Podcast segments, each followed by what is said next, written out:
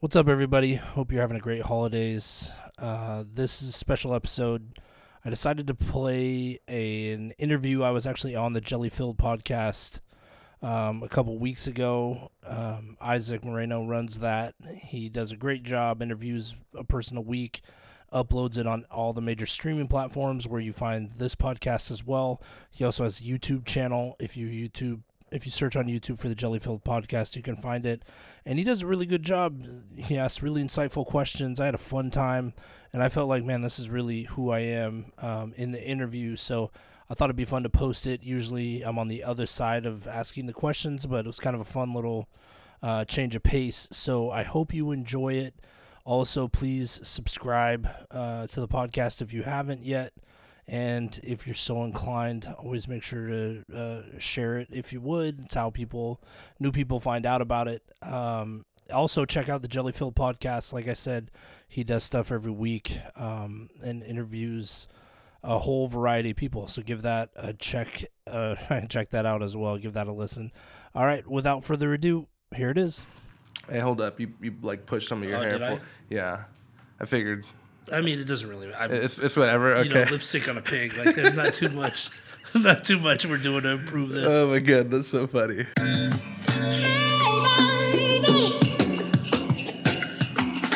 Ladies and gentlemen, welcome to today's episode of the Jelly Filled Podcast. Uh, ho ho ho, Merry almost fucking Christmas. Uh, today's guest is Kevin Turner. Kevin Turner is the host of the Little Pod That Could podcast.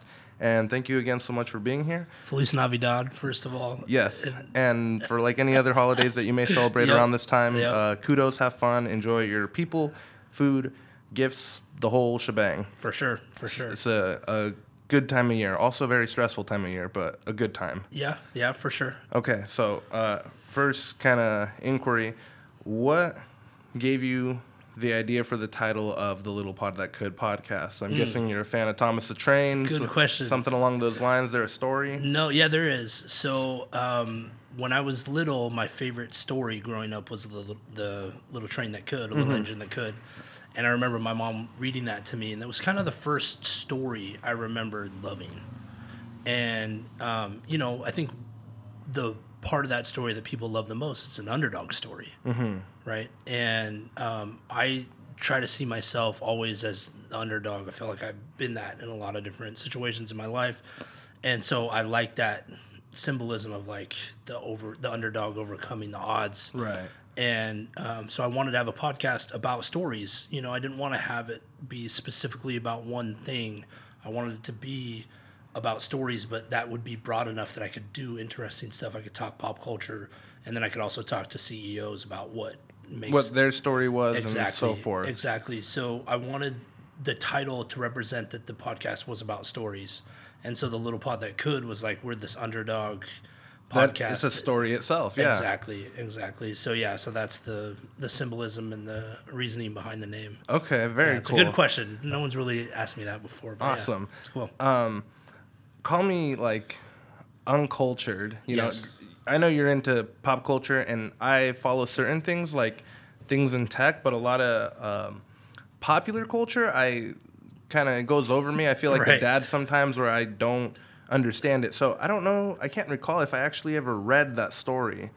the little engine that could. Yeah. It's, okay. I, I it's Thomas the Train, right? Well, no. I Or is mean, that it- separate? it started. Yeah, Thomas the Train's a whole separate. I mean, I'm old, so I'm pre Thomas the Train. Okay, so I know Thomas the Train. Yeah. Little engine that could. Uh, he's a train. Yes. And what couldn't he do He essentially? couldn't go over this hill. Now you're you're. It's been a long time since I've heard this story too. I mean, probably about mm, 35 years. yeah, of course, that's fine. But, like, but the idea was the train. He was like small. He was a little engine, Mm-hmm. right? And so he couldn't pull the same stuff that everyone else. he didn't have pulling. enough power, basically. Yeah, for Okay. sure, to pull over this hill. And so the story is about how he overcomes those odds and eventually takes over the hill. So did he like? Was it kind of like? In a certain part of the story where he tried really hard, or was there like I he found a mechanic No, that no, like no. hooked there him up with no some hacking it. There was no hacking it. There was no yeah. They didn't they didn't supercharge the engine or anything like that. There's none of that. It was it had something to do with staying consistent, persistent, kept- working hard, kept doing it. and yeah, and that led him to be able to and believing in himself. You know, Right. Things that you should. What a great concept for a book. Yeah, right. There's so many lessons to teach like children. Like, don't give up on these tough hills that you have to climb. Exactly. With that metaphor, where would you find that the podcast has introduced a hill in your life? I mean, Metaphorically, of course. multiple hills, multiple hills. I mean, I think uh, it depends how meta you want to get. You know, I mean, Totally up to you, man. on the surface level, trying to book yes, Mm-hmm. you know, because you come out of the gate and you have like your friends on the pod or whatever, Right. You know, and you're like, all right, cool, this is easy. I got- because they're yeah people. they're they're down to like help you out. You know, Yeah. they'll they'll they never say no. So yeah, they'll be on it. You know.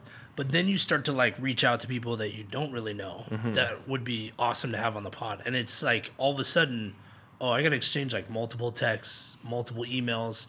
A bunch of them are going to say no, you know, and I got to keep working and keep building. And all of that is like, man, this is hard and it's time consuming. You know, Yeah. like when do you get that in? You know, and none of it is paying anything. So you're just spending your time trying to put out this quality product and it's not just now you know we were talking about the editing and you know the you got to spend time researching the guests and figure out what you want to talk about and then now we got to try to spend all this time booking and so the amount of time that goes through it is uh, you know a ton it's Yeah. a ton of time so i think that that was a hurdle you know and then also the first time i heard myself on the pod you're like ooh Like your voice? yeah not just my voice but like i sounded really flat. I was like mm, you know? And you think or you listen you're like i said like too much or i said you know? Right, and you right, like right. criticize all that stuff and you think man i thought it was I thought it was a better communicator than this. So i mean from the meta level you just kind of go it, it makes you really humble you know? It makes you really humble for sure. I think uh, that's a great word. Uh, I was going through some of your posts, and there was a certain one, I think maybe like 10 weeks ago, you had said, and it was just a really short sentence that I don't think very many people would have given much thought, but it went along the lines as um, I'm humbled by all the continuous listeners and support. For sure. Like that sentence in itself uh, basically encapsulates like this whole last year of podcasting for me. So i completely understand it. For sure, because there's so much that people could listen to now. And even if they're like walking their dog or going for a run or mowing their yard, if they're committing to listening to what you have to say, your opinion, your thoughts, they believe strongly enough that it'll be worth their time to listen to me talk about the best wrestler of all time, you know? Like that is super humbling, Yeah. you know? That someone would care enough to listen to your opinions. give you the give you the time of day 10, For 10 cents whatever For sure. So yeah, man. Like if it's, it, I don't know how it's anything other than humbling. It's like, man, thank you. And it doesn't. It's not even like about how many people. The fact that anyone is willing to listen is awesome. yeah no i know i com- i completely agree it's Yeah. uh, very thankful for everyone who's watching and listening Definitely. uh, and i just hope that people keep watching and listening because Definitely. it's uh, probably a better payoff than someone could give me financially. Like that that feeling in itself is like granted money's nice, you know, cuz it can get shit done, but Mm-hmm. Sure. that feeling in itself is very rewarding. Yeah. And Or when they like have an opinion on your opinion, you know, you're like, wow, you really like now. Not only are you listening, you thought about what I said. They gave and thought. yeah. Or if someone said, hey, you know, I was listening to your podcast with James, and I started like journaling now too. Was like, oh wow, okay, Yeah. Well, so I actually provided value to that person. That's awesome. Yeah. You know. So yeah. So anyway, Do you feel like uh, those little moments are like some of the oil that keeps the gears rolling on that train? Definitely. Yeah, I mean, it you have to look for wins, you know, I mean, mm-hmm. because it, it is a lot of work and a lot of effort to get it done. So, yeah, I mean, to see people, I think there's two things I look at. I listen to uh, you know, like when listening to Joe Rogan's podcast, he talks about when he does stand up, like he'll listen to the sets all the time just to see like how he can get better. Like his own yeah, work. his own yeah his own his own sets. And when he goes up to the comedy store, he records them and listens back to them, which he said is really hard to do. And I find the same thing. Like I'm listening to the episode of the podcast that we did on Friday, and I'm just like, ugh, Yeah. you know. But it's you start to see, well, it is better than it was when I first started, Right. And then I can be a little bit better if I did this here or did that, you know. So I think to see the improvement I'm making Mm-hmm. in podcasting is exciting, and then also to see as people as it's benefiting people's lives, like those two things kind of help keep it going for me. Right. Yeah, I'm I'm excited for the part of the uh, part of the story where the train gets to the top and then he gets to kind of go down a little bit, you know. no kidding. Kind of you coast. and me both. You, you and me both. But it's a big hill. It is. Something that I had a friend tell me when I first started podcasting, uh, I was at like guest 30 or something. Okay. And he was like, dude, I don't even know 30 people. Like, who the fuck are you talking to? Mm-hmm. And I told him, well, half of them are friends. I mean, you were one of the guests. And then the other half, I'm just reaching out to strangers. Um, aside from like the back and forth email communication, was Mm-hmm. it difficult for you to be the one to reach out with like a really vague opening or do you want to be on my show? Like, Yeah, for sure. Because a, they have no idea who you are. Yeah. You know, if they look at anything like your Instagram or whatever, like I mean, that's like some little dinky. They're like, who is this guy? You know, Yeah. is he is he even legit? You know, and so And like, how, how'd you kind of get over that? Because you've had people on, and people have said yes, but Yeah. it's like, it, it is. I think, I don't know. It's intimidating to go out on a limb and reach out to people. Granted, what me and you do, not everyone does. There's a Mm-hmm. big community of people who do, but for the person out there to be like, hey, go have a one and a half to three hour conversation with this random person you just met on the internet, not many people can do that. Yeah, yeah, no, and I think for me, you know, I learned early on because you know at first, like I was telling you, all your friends say yes and they're willing to help. So the first time someone said, uh, they didn't even say no. They're just like, mm. I remember thinking like, what's wrong with them? you know? Yeah. Why don't they want to be on? And then you start thinking, well, some people are nervous about themselves and how their voice sounds. Some people are worried they're like, I mean, honestly, coming in today, I'm used to asking the questions. I'm like, what's he gonna ask me? I don't have anything to say. You know, I'm some boring. So there's some of that. You know, I mean, it's not really about you, mm-hmm. and it's not about me when I ask. Like it's just, it's a lot of time about them, and they're busy. You know, and so they're not sure. There's no like, if we had, you know, a million people listening, it'd be a lot easier to get yeses. You know, because you'd have the attention Yeah. and people realize, hey, I could go on here and it's going to turn into something else for me at the end. Mm-hmm. But now, you know, you're like, well, like you're really just asking them for a favor, and without any previous relationship, it can be sometimes hard to convince people to do that. Yeah. So- well, I think it's also um, almost more intimidating if there's more listeners. You know, Sure, like sure. Uh, there's been times where I've had guests who are nervous, and I tell them, "Hey, don't even worry, because at the end of the day, only like ten people are going to hear this. Yeah, right? You know, and they're Yeah. like, "Oh, okay, that takes that takes some pressure off." If there was a million people listening to us right now, I would try my very best not to fuck up any of the facts that I say sure. out there. You know, For sure. uh, so there there is like that dynamic as well, but y- there is a bigger incentive, like you were saying. It's like, oh, well, here I can promote my new sh- my new book or Right. whatever thing. Well, you know, like the Rogan podcast, for instance, I mean, that is changing the culture. You know, like this whole thing about Jeffrey Epstein, that's all coming to light. And I don't know, we're at Christmas time, so it may not be as big of a deal now. But I mean, the memes and all that stuff, and the people on on the live newscast that are saying, you know, Jeffrey Epstein didn't kill himself, like that is all coming from the Rogan podcast, and them raising the issue of this seems like uh, you know, like could this really have been the way it is? The cameras went down, the guards were asleep just at the time when he hung himself and broke his neck in a way that's, you know, in line with someone who had their neck broken by someone else. You know what I mean? It's like but him continuing to raise that issue on his podcast is keeping the conversation relevant.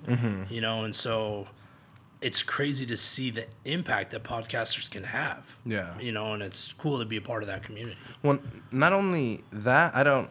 Uh, I'm not following along with that story in particular, but something that I've been seeing lately, and I mean this has been going on for a number of years now, is how podcasting shows and episodes are getting more viewership and more listeners than traditional daytime late night shows and Yeah. regular news networks from not necessarily smaller but more independent people and that shift in culture and society and in trust is really interesting to me in itself I think it's a long form. I think, you know, if you look at late night, the way it's set up, it's like seven minutes. I'm going to tell some canned story that I already had prepared. And it's like, but. And then we throw a commercial, you know, but like, it's not authentic. It's not genuine. I think people like the fact. I remember because I've been listening to podcasts for about 10 years. I remember what initially drew me to them was I was like, I felt like I was listening to people have a conversation and they were just recording it. Mm-hmm. So I could just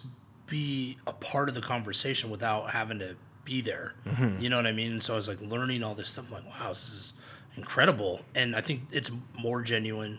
It's mm-hmm. more authentic. It's there's better value to it.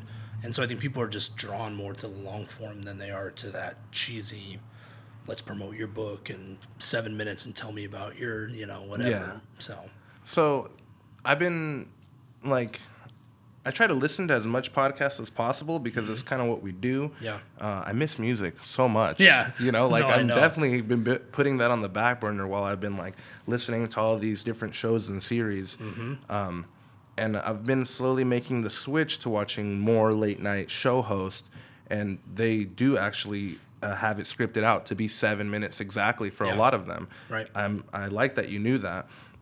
Um, but of these people, and I'm not hating on any uh, late night show hosts, but there is a certain level of like um, iconicness to them. You know, they are almost like the public ambassadors of a lot of we'll say generations you know like oh this person is speaking for us in a way because they're saying what we're thinking about a current event uh, so i guess what, what i'm getting at is like who are some people that you've seen that you've looked up to in a speaking role Howard Stern and Sean Evans. okay i know howard stern i don't know sean so evans Sean Evans is the host of Hot Ones. oh yeah okay Yeah, Dope so, guy. Uh, yeah, so there's a, uh, uh, the three. I don't know if you're asking me this, but the three best interviewers, The- I, I- think, essentially. currently, Sean Evans, um, Howard Stern, and Oprah. Um, and Oprah. yeah, and all three of them have different strengths. So Howard is Howard has this really because he's been doing it so long. He has this way of like connecting with people, and Mm-hmm. now that he's been in therapy himself, he's better at identifying other people's bullshit, and so he's like, and he's willing to ask about it. You know, because he had like you know strippers running around back in the day, he's used to like being uncomfortable and like pushing the envelope. And now he just does that in the interview and he'll ask people things that other people would be afraid to ask. that'd be too shy to make the Exactly. room uncomfortable with the pink elephant But he does it in a way that's disarming too. You know, they don't feel threatened by it. They're willing to talk about it because he's open about his own issues and his own struggles. Um, Sean Evans is amazing because he's super prepared. Yeah. I don't know how many times someone on that show is like, that's an incredible question.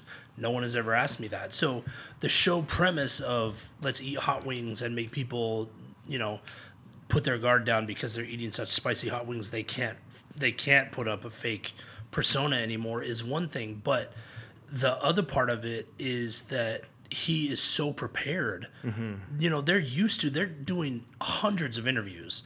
So they're used to like here's this question again. So when he asks them when he asks logic you know tell me about when you were working at wingstop back in the wing he's like how do you know that? You know like automatically they respect what he's doing because he's put in they can tell this guy's put in the work. So now i'm not going to just go on autopilot like and I give you with- my bullshit answer. Exactly which everyone else is getting because that's the questions they're asking. Mm-hmm. so it's weird because he probably doesn't get enough credit because i think a lot of people think it's because of the wings that he's getting such good responses.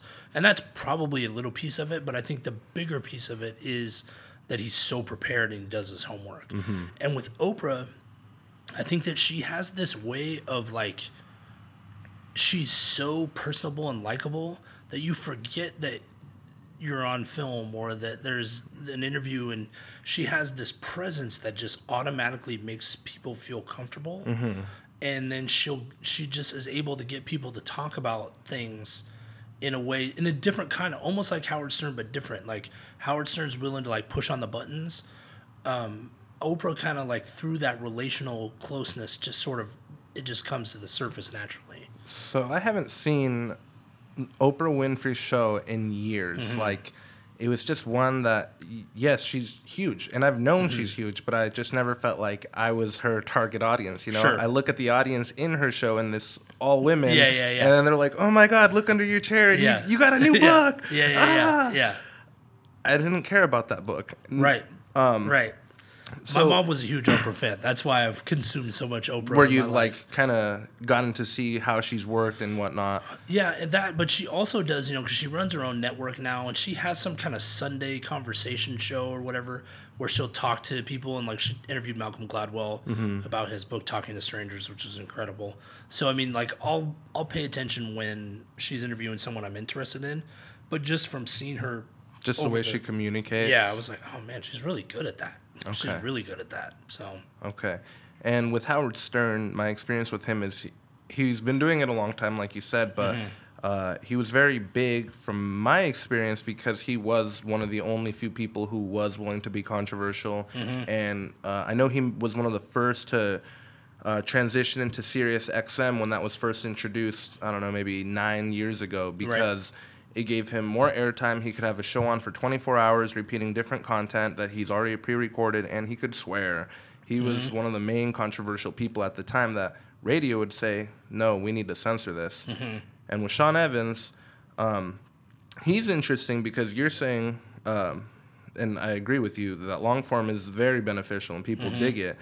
His is 20, 22 minutes on Right. average with uh, little breaks. but it's different from they don't take they don't break up the interview it's all one interview Yeah. you know there's no commercial breaks in between it and also um, I, you're only seeing 20 minutes of it but they're editing out Quite know, a bit, like yeah. changing this and changing and that. And it's not you know like if you look at late night guests most of the time they're not on for 20 minutes even you know they're on for like seven maybe come back for additional couple but they're not on for like a long so Mm-hmm. you know they're they're only on for maybe 12 minutes here you're getting the best 22 minutes of you know That however- person. yeah exactly and it's just that person Okay. and there's no house band and there's no you know what i mean it's just no random skit in the yeah middle. yeah yeah it's just him and the guest in the wings Okay, So, that's yeah. true. You, that's a good point because I, I like thought about that show and knew. I, I don't know. I just kind of had to think about like. Granted, I can see why it's been successful, but then I thought the the part where it's so much shorter than traditional long form is the part that kind of threw me off. It's like they got something great going here. I don't know mm-hmm. exactly all the components as to how they made it happen, but it's something that for anyone else to recreate would almost seem ingenuine at that point if it was too similar. Yeah.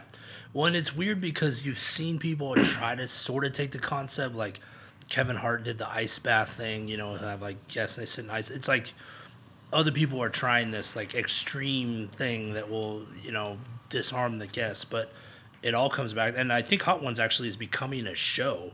They're going to have like an actual network show. I think it's on TBS or T. I saw some news saying that they had signed Sean Evans to host Hot Oh, Ones. wow. And I think it's gonna be like a game show or something. I don't know because they do that Truth or Dab, where that- so I think it's gonna be something like that. But anyway, Okay. yeah. Huh. That's interesting. I just watched uh, the first episode of Conan O'Brien. Okay. Um, and they had a seven minute get uh, guest, three guests, a game, a random skit, like this classic type Late of show, format. late night Yeah. format that's been going on for so long. And I'm just curious to see how that will change over time and how podcasts will progress. Like, here we are, uh, 2019. It's going to be 2020 here soon. What, what do you kind of envision the podcast industry looking in the next 10 years? Because we've had podcasts um, for the most part for, we'll say, the past 15 years at, at most, you know, really, really early when it first started. Yeah, I'm a little bit probably. I wouldn't say I would say I'm a little pessimistic about the where podcasts are heading because I feel like anytime corporations get involved in stuff, they make things worse.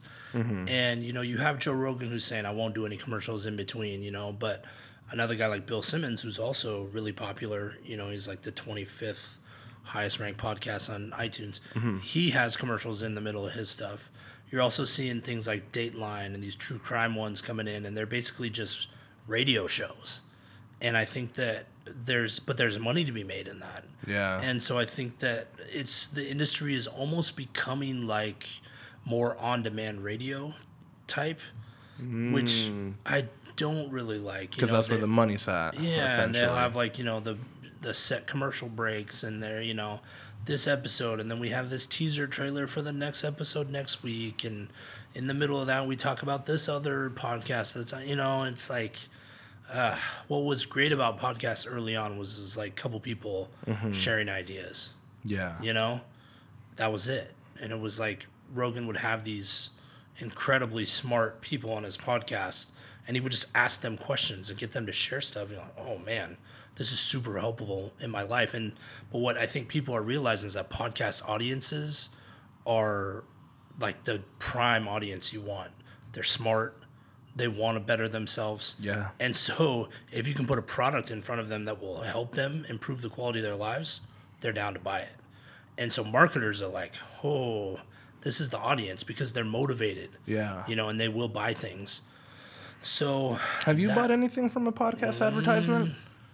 yes, I have. What was it? Um, Not sponsored by them, but I'm Yeah, really yeah, yeah. curious. Uh, I have bought a couple things. Um, I like some supplements Mm-hmm. from Onnit through Rogan. I actually thought about getting those too. Damn, they got us. Alpha they're, Brain, yeah, and it, good. it actually worked. Shot, we're not paid by them, but yeah, I, I thought it definitely improved my mental clarity. Um, I do have other friends who have bought stuff um, off of. podcast commercials, and for they go to they go to the show notes, click the link, and they're like, "Yeah, I'll put that in my add to cart, or I'll check Yep. that out when I get home and can get on my Squarespace. I bought a I bought a website. And use Squarespace. Use the code word For- Rogan for a host to get twenty percent off. Yeah, yeah, Yeah. yeah, for sure.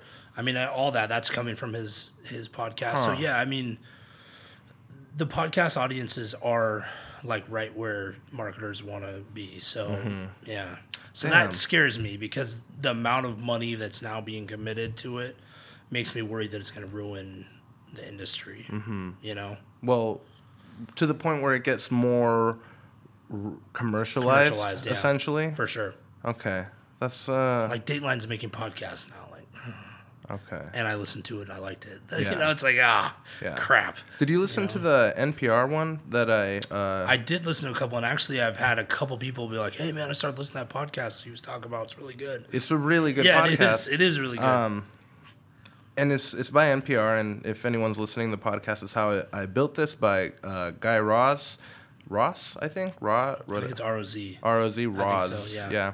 Anyways, dope podcast. Check it out if you're into it. It's Yeah. similar to this, but more, very much more business like and uh, from NPR. And they've been doing radio and all that for forever. That one kind of goes along the lines where you say like, oh, okay, here they have like a little advertisement at the beginning. They have a snippet. They take a little break. Then Yeah. they finish it up. I really don't like the breaks in the middle. Me do, either. do them at the beginning. Do them at the end. Yep. I don't mind that as much Right. breaks in the middle, story, kind of whatever. It, granted, some people do it really well, but and then at the end they do give a little teaser. And that's probably one of the only podcasts I listen to that has that format. Or the rest is kind of long form. Do it at the beginning and the end. Uh, that or like stories. Okay. Yeah, but I like one of them's uh, I listen to the Happiness Lab. It's uh, like a Harvard professional teaching about happiness. Okay. Um, and I think that just has the ads at the beginning. But I don't know. I feel like not only is it going to happen more, but it's already happening Mm-hmm. well enough. And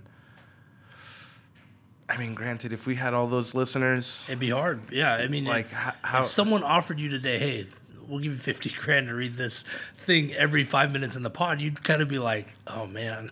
it's so tempting, Yeah, you know? sure. So I guess sure. that brings to conversation like a certain level in, of integrity to the audience members. For sure. When it comes to deciding how they want to present advertisements to make finances. So here's here's a question, mm-hmm.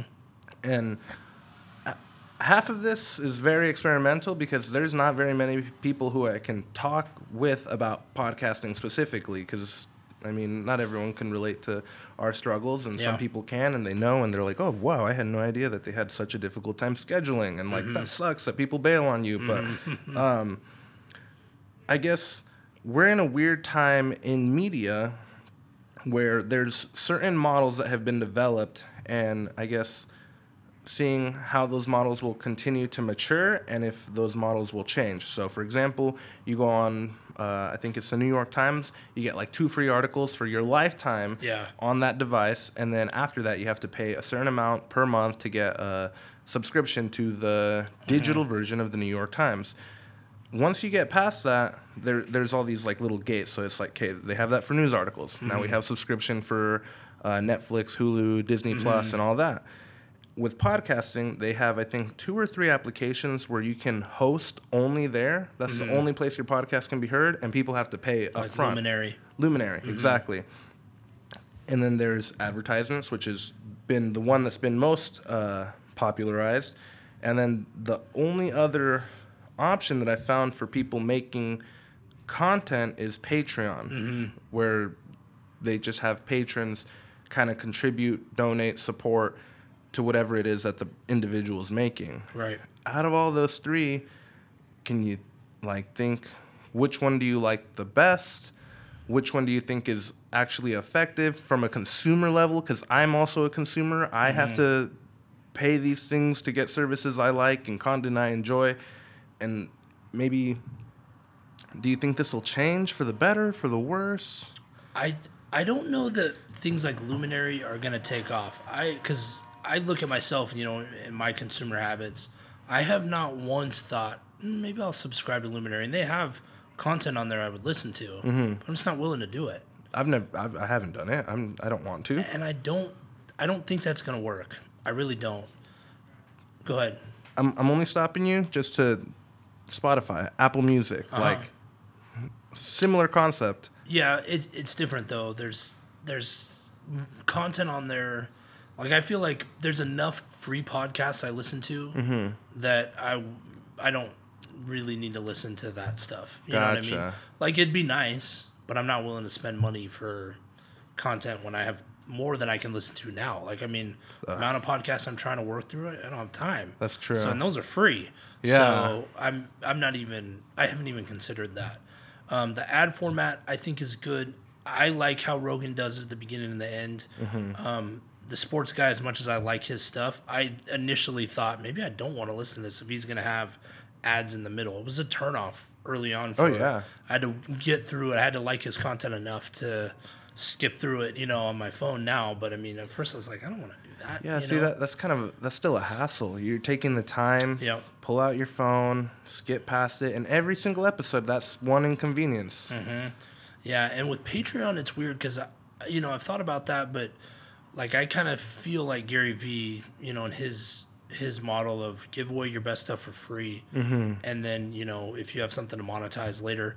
I think it's weird if I'm like, hey, I have this podcast, you can like give money to me if you want, Mm-hmm. you know what I mean? But then don't don't feel like you have to, because then they're listening and like. Uh, it makes them feel weird. Like, am I supposed to? Yeah, like should i feel guilty because i like benefited from this and i'm not paying for it you know and i don't really want people to have that feeling where they even have to think about the Yeah. transactional part. yeah i just want people to listen to what's going on and then eventually if you garner enough attention you'll be able to figure out how to make it work mm-hmm. you know and like right now if you think about our content like is it good enough that you're that people are going to be willing to sit through you know ads in the middle of your podcast or Right. donate money to your paycheck. I don't know. I probably wouldn't for mm-hmm. mine you know? Like, Yeah. it's like That's fair. you know so it's like let me just try to get better at this before i try to even consider monetizing it. You know yeah sure long term that's what everyone should be thinking about with the stuff they're doing is how could i do this for a living? Mm-hmm. You know but you know i mean i think i've been listening to rogan and the sports guy for 10 years you know and Yeah. when did they start making money off of their pod not right away definitely not right away i mean it was a couple years before they started making money mm-hmm. And really, a lot of that probably came from the fact that they had attention beforehand. So and they if you're kept it super steady. Yeah. So if you're starting from scratch, I mean, you know, it's going to take a while. Okay. And I do think the technology's improved, so that may that may speed the curve up a little bit, but it's going to take time. I mean, like we were talking about, when I listened to myself when I did the podcast initially, my first podcast with my mom, it was terrible. You know, I was using my iPhone, my AirPods Yeah. to record it. The call dropped a couple times. I'd edit it, and and we were ranking the teen moms. You know, from craziest to least crazy. Mm-hmm. So, but I listened to that and how much progress I've made in that year. You know, it's like okay, this is good, but it's going to take a while. Right. It's a work in progress for sure. Uh, now that it's more accessible, there's definitely more people on the rise who are like, this seems like a good idea. This is something I want to get into. Yeah. Uh, where do I start? Uh, and there's plenty of articles and things that they can do to consume that and figure it out. But if, for anyone who's totally into auditory and some video, um, I'm a regular Joe Blow. I want to get into podcasting. What's some advice that you would recommend to said Joe Blow or Jane Blow or just you, you know what I'm getting getting at? yeah, to do first, like to do, like just start doing it, mm-hmm. because people think, oh well, yeah, I'd like to do this, and then they just they keep putting it off, keep putting it off because they're like worried that they're not going to know what to do or they have to learn. Yeah, just do it. Like I said, I recorded my first one. You could download Anchor, and you could use your iPhone and whatever. You don't even need a microphone. Is that is that the app you used when you first I still for that use first Anchor. episode? Yeah, I'm really dope, by the way. If you're into it, Yeah, I still, I'm still, all of my pods are, are hosted on Anchor. So, but I'm saying you could download Anchor on your phone Mm-hmm. and record a podcast as soon as it's done downloading. You know, it may not be the best audio quality and you may not sound very, because, you know, I've noticed that you have to be a little bit more lively Mm-hmm. on the mic to sound like you're not totally flat, you know? But, um, yeah, like start doing it. That's the first thing. That's that'd be the number one piece of advice is just start doing it because it's the only way to get better. You need to have the at bats. You know, you need to keep taking those swings, and then the other thing is then start listening to good interviewers and figure out what they're doing and start trying to replicate that in what mm-hmm. you do in your own style. You know, you can't just be Howard Stern. You know, you can try, but you can try, but even then, like even if you did like a, a spot on impression of him, it's still you have to be who you are. yeah, You know, like it has to be authentic to who you are, and that's why I think I took to to podcasting so easily is because I like talking to people mm-hmm. and I like having discussions. I've been doing it my whole life, and now I just record it. right. You know, so yeah, Like um, when you say be you, even though you may like take something from a person that you enjoy listening to, um, would you say like, we'll say for Howard Stern, push but not too much. As an example, you know, like, oh, you really like that, so you're like, I'm gonna implement that. And for Oprah, you're like, oh, she's so caring, so. I- Is that kind of what you mean? Like pull these little c- characteristics and traits from individuals, and then kind of mesh that into your own ness while still being yourself. Well, I think I think what I pull from Sean Evans and what you pull from Sean Evans, even if we both say he's super prepared, mm-hmm. our impression of how that would impact our style is still different because we're different. Mm-hmm. You know what I mean? And so, yeah, I look for things that I like, and then I try to do those things in my own way. You know, I, I don't know because he says that him and the guy that he started the show with still do all the research. Right. I don't know if they have a research team that helps too. I mean, I can imagine as they get bigger, they're going to have to, you know, but that I don't have those resources, you know, I don't know if you have those resources. So it's No. going to be all me, you know? Yeah. But even then, what I do to pre- prepare for an interview is going to be totally different than what you do. That's true. And both of them are okay. You know, so I mean, I think, and that's, I think I'm gaining that perspective as I get older is that, you know, you just have to be comfortable with who you are. Mm-hmm. You know, like I forgot we were on video today. I was like, oh man, I didn't shave, you know, my hair's, it is what it is, you know, Yeah. like this is who I am, you know, so you're good. You're here, and yeah, I'm I'm just happy to have you, man. yeah, it's great. Okay, that's uh, a really good insight to just some things that I'd been like wondering about in the podcasting industry. Uh, aside from that, being that it is like basically the holidays when this will come out, Yeah. uh, I did kind of want to get your take on uh, consumerism Okay. just uh, it in general during the holidays? You know, what, what do you think? Because I mean, it's something that I think a lot of people do think about, Yeah. but they don't give it really deep thought. I think it's something like, oh yeah, I have a budget, and then okay, I'm gonna go buy this, and then gone. Yeah. I mean, I'd like to sound super woke and be like, "Oh man, consumerism is the worst thing ever." Meanwhile, I'm probably elbowing some lady on Black Friday, like, "Get out of here, this TV." I mean, and I'm kind of the one that like I think that stuff is funny. Like, I'll find, see people fighting on Black Friday, and I I can watch that on YouTube and laugh. Um, consumerism in general. I mean, I don't know. I don't hate it. I, I, I don't rally against it like, oh, this is tearing the, you know. And it's crazy to me because people will be like on, you know, Thanksgiving, they'd be like, I can't believe they start those Black Friday deals on Thanksgiving. Like right after dinner. Shame on them. And then they go get in line at Walmart at six. You know, it's like, whoa, whoa, pump the brakes here. You Yeah. know, like if you're really going to be upset about that, then don't go shopping those days, you know?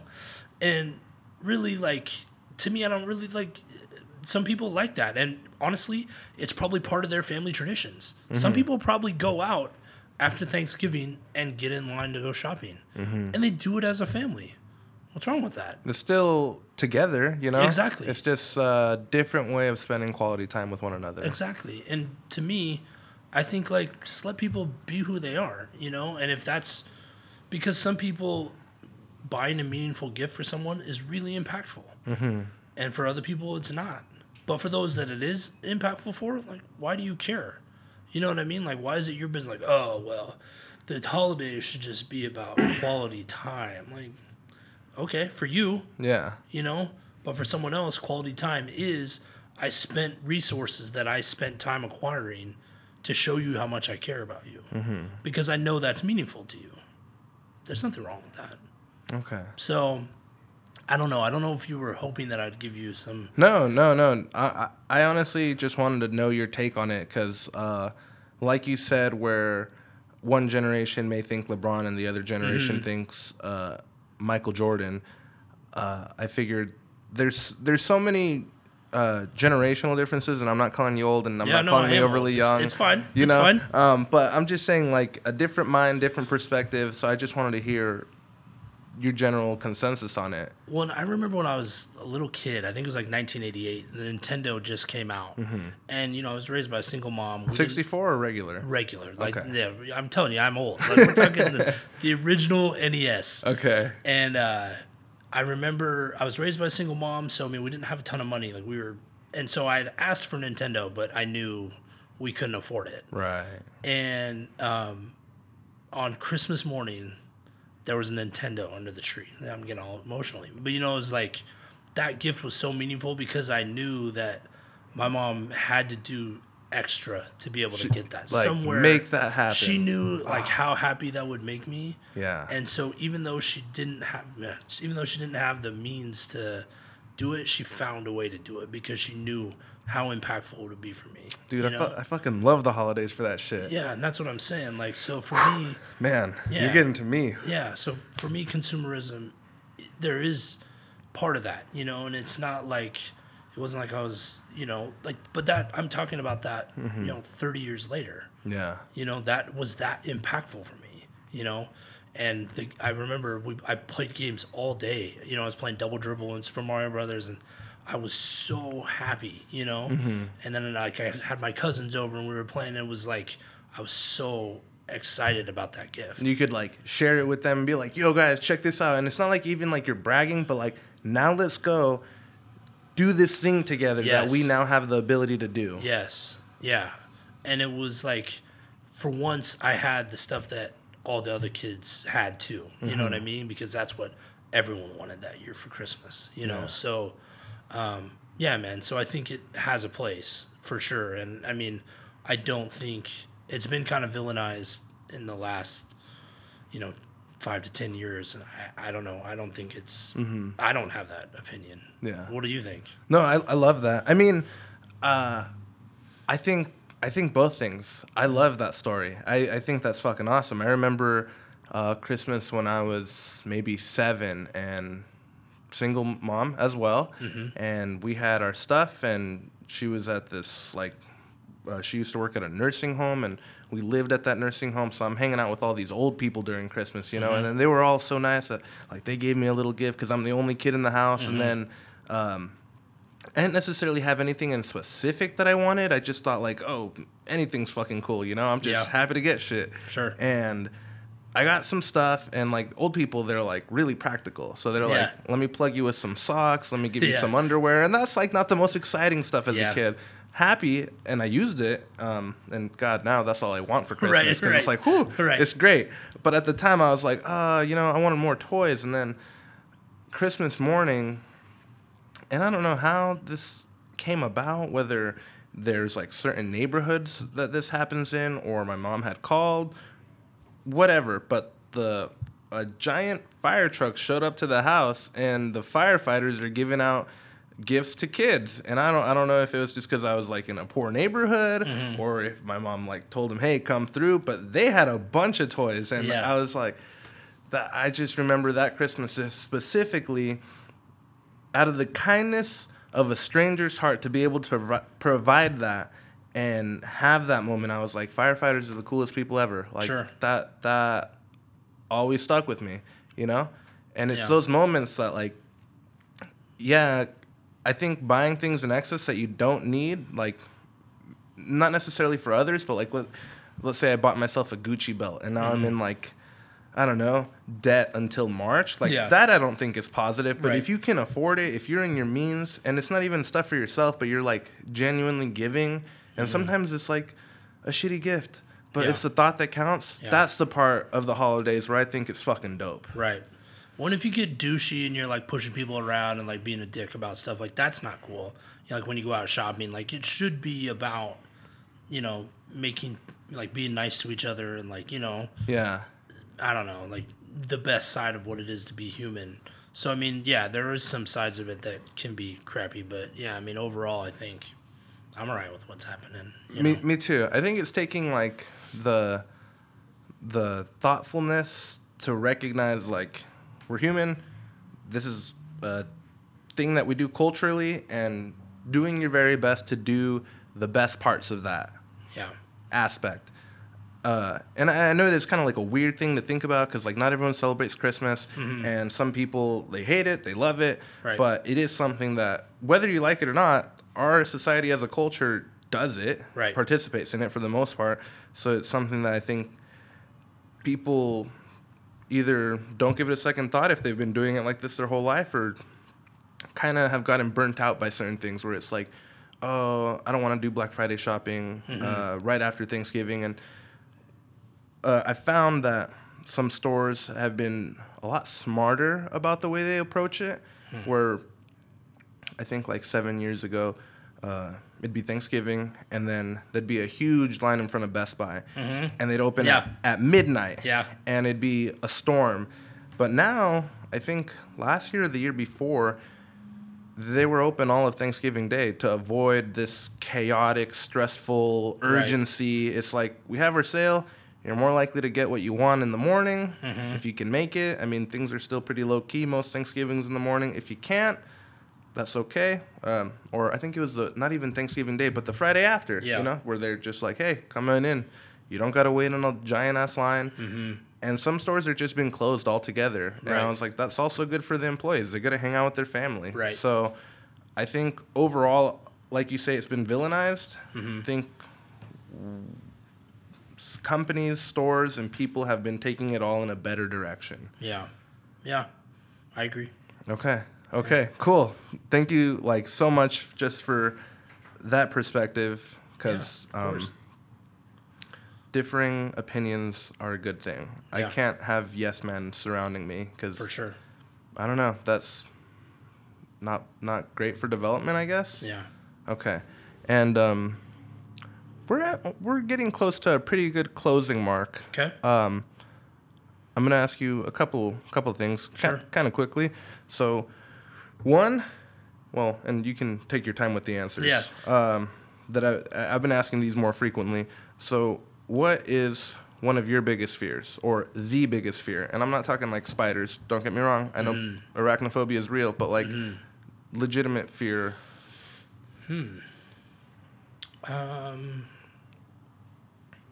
I I definitely I'm a people pleaser for sure, and I I fear I don't fear failure because I've done plenty of that, but I think uh, I fear like not meeting my own expectations, you know, and yeah, that can be that can be rough. You know, I mean, I've I've talked about mental health on my podcast a couple times, but I mean, I you know I, I had some pretty serious bouts of depression back in the day, and and you know you still look at it like man, like I haven't I've been fortunate to not really struggle with that the last couple years, but still a lot of self doubt. Like, am I good enough? Like, can I do this? You know, and even when you're you look back and say, man, I've had success at this, this, and this. You still are like, well, I don't know, you know. And I that and it doesn't seem to go away. I think it gets easier.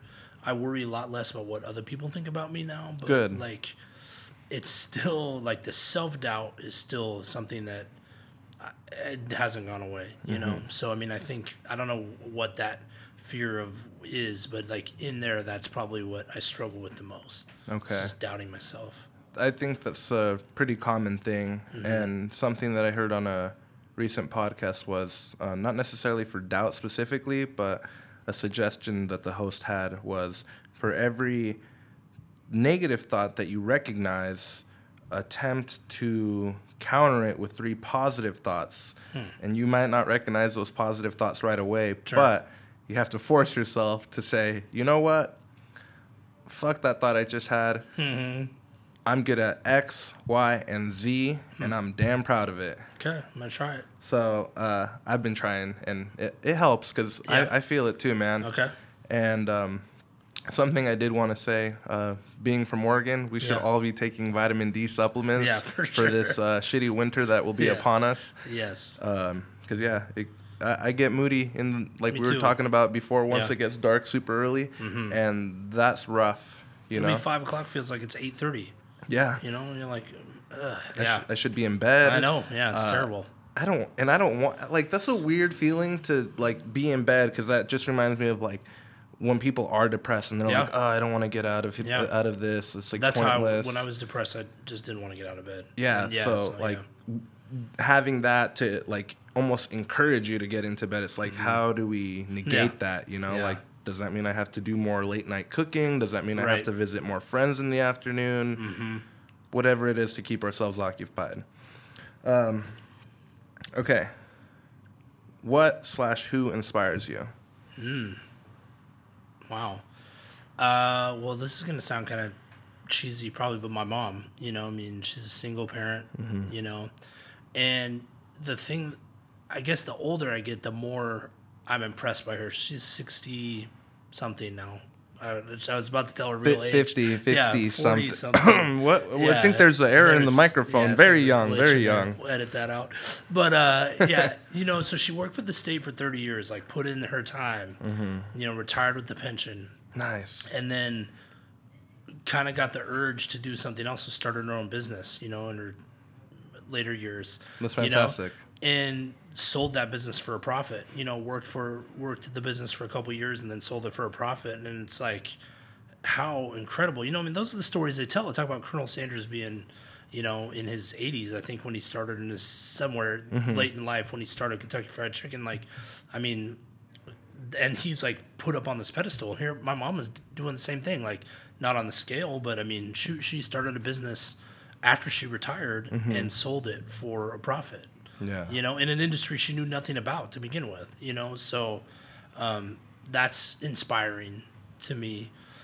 Um, I, even though I've never met him, I'm inspired by Gary Vaynerchuk. I mean, I think he, the way I, I do a lot more stuff now because I listen to his content, you know, and he's motivated me to like learn and grow and get better and like believe in myself, you know, and he's a big part of that, you know, like he has such strong belief in himself, and I do. I feel like he's my spirit animal. Like I feel a deep connection to him, even though I never met him. But like just hearing him tell his story and how he grew up, we're around the same age, and you know his the things he's dealt with. I think you know he's super smart. He's very sharp, but he he had a different kind of confidence about himself when he was younger that I didn't have. Yeah. And I felt like I had similar skill sets, but I'd never believed in myself. Mm-hmm. Now it's like, man, if I had been like really had have felt like I could have done something, like I probably would be further along than I am now. But even then, it's not about that. It's about now. Where I, you're at I, now. Now I realize that I need to harness that.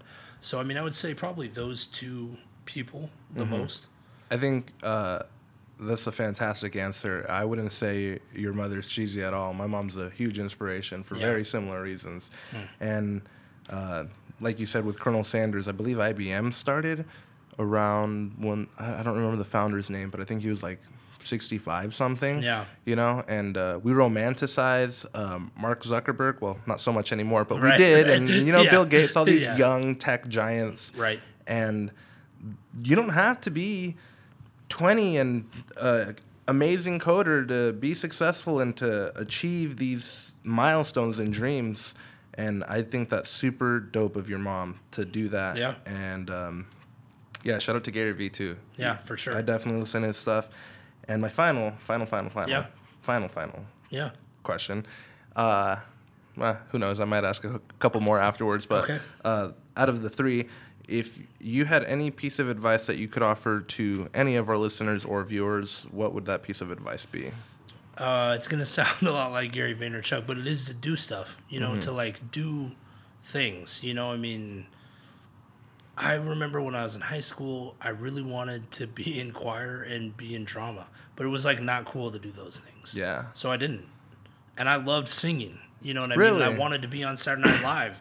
You know, so like acting would have been perfect for me to you know like really scratch that itch, but I never did any of that stuff because it wasn't cool.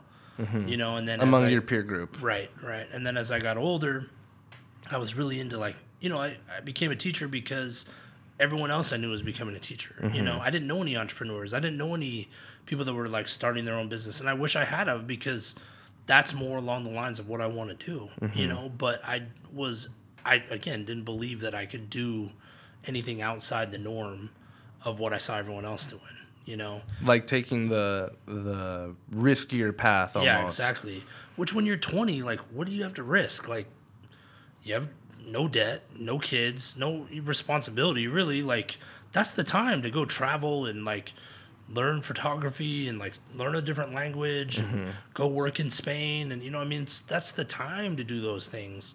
And so it's like, what are you worried about?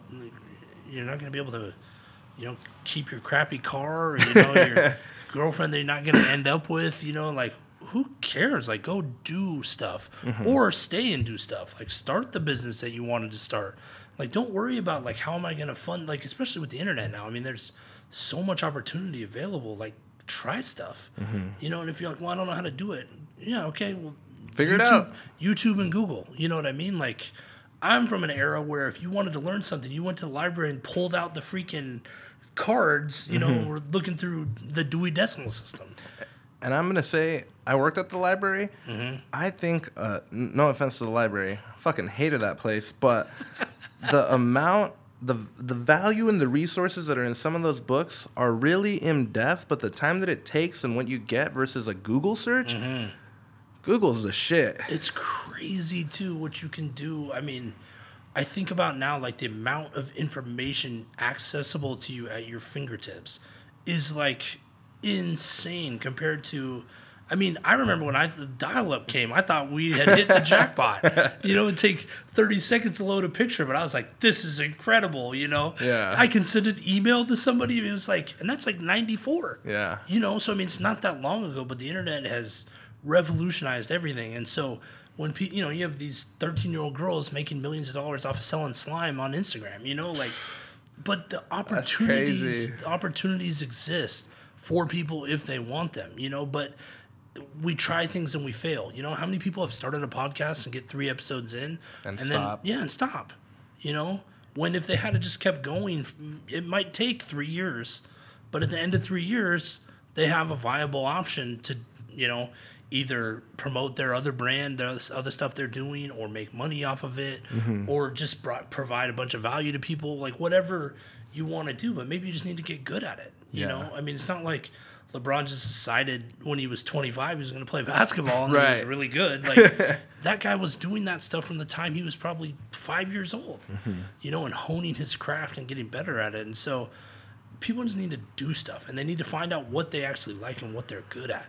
and they need to worry less about what people think about them. Mm-hmm. You know, there's this great movie called Finding Joe. It's it's kind of a semi documentary too, but it's about Joseph Campbell. Is it You know who new? is? No, it's it's I don't know who Joseph Campbell gosh, probably is. ten years old. Okay, so Joseph Campbell talked about the hero's journey. So he basically looked at he was a he was big into myths and scholars. I can't believe I'm talking about Joseph Campbell on a podcast. I'm like the biggest cliche of all time on on podcasts. But anyway, Really? Yeah. Okay, yeah, So- I'm gonna have to look into this later, but go ahead. yeah, so Joseph Campbell came he came up with the hero's journey. He basically looked at all mythology and lore and stories and found that there were similar patterns in all of them regardless of what culture they came from. And he he realized that the stories are all the same. Mm-hmm. So the stories of Harry Potter are the same of Luke Skywalker, you know, and they're the Bad same. guy, good guy, kind of Yeah, deal. well, and it's all about a hero has to like take his quest, Mm-hmm. has to go on a journey, and he goes out and he's tested, and once he's tested, he comes back to his original place and like brings back value to the people, Mm-hmm. and so he has this whole arc of what the hero's journey is, and so this movie called Finding Joe is sort of about that okay. that whole experience. And Laird Hamilton, who's a big wave surfer, was on there, who's being interviewed about it.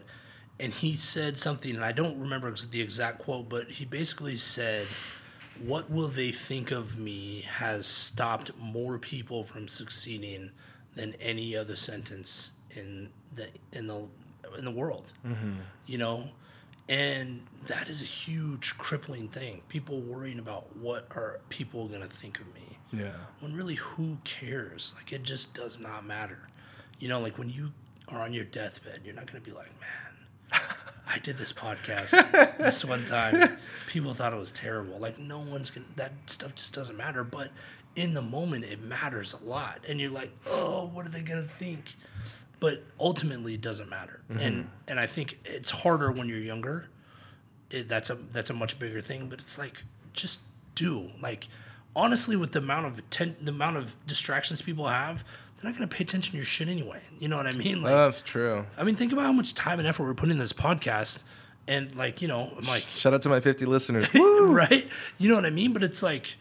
You think, man, for the amount of time, like I wish five thousand people were listening, you know. Yeah. But it's hard because you're vying for attention in this already crowded space. Mm-hmm. Not just podcast, like in life. I mean, there's songs, there's So TV, stuff. e- everything. kids, responsibilities, jobs. Yeah. I mean, so yeah, the fact that's why I was saying it's humbling to me that if anyone Mm-hmm. listens to what I'm doing, I'm like, oh my gosh, this is crazy, you know.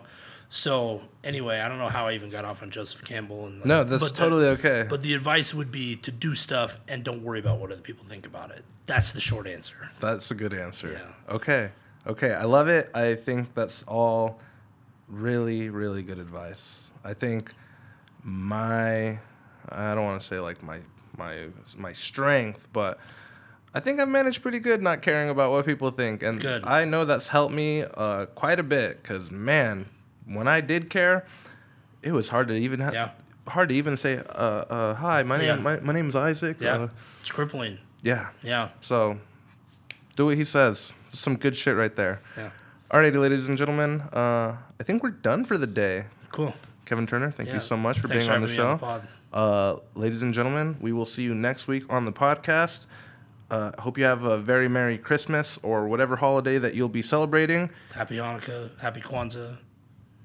Leif Erikson Day. I don't know. No, no. I don't know that's that that's way earlier in the year. Never mind. Um, I think those are most of the holidays. Yeah. Yeah. Okay. Cool. Uh, we'll see you guys next week, and um, that's it.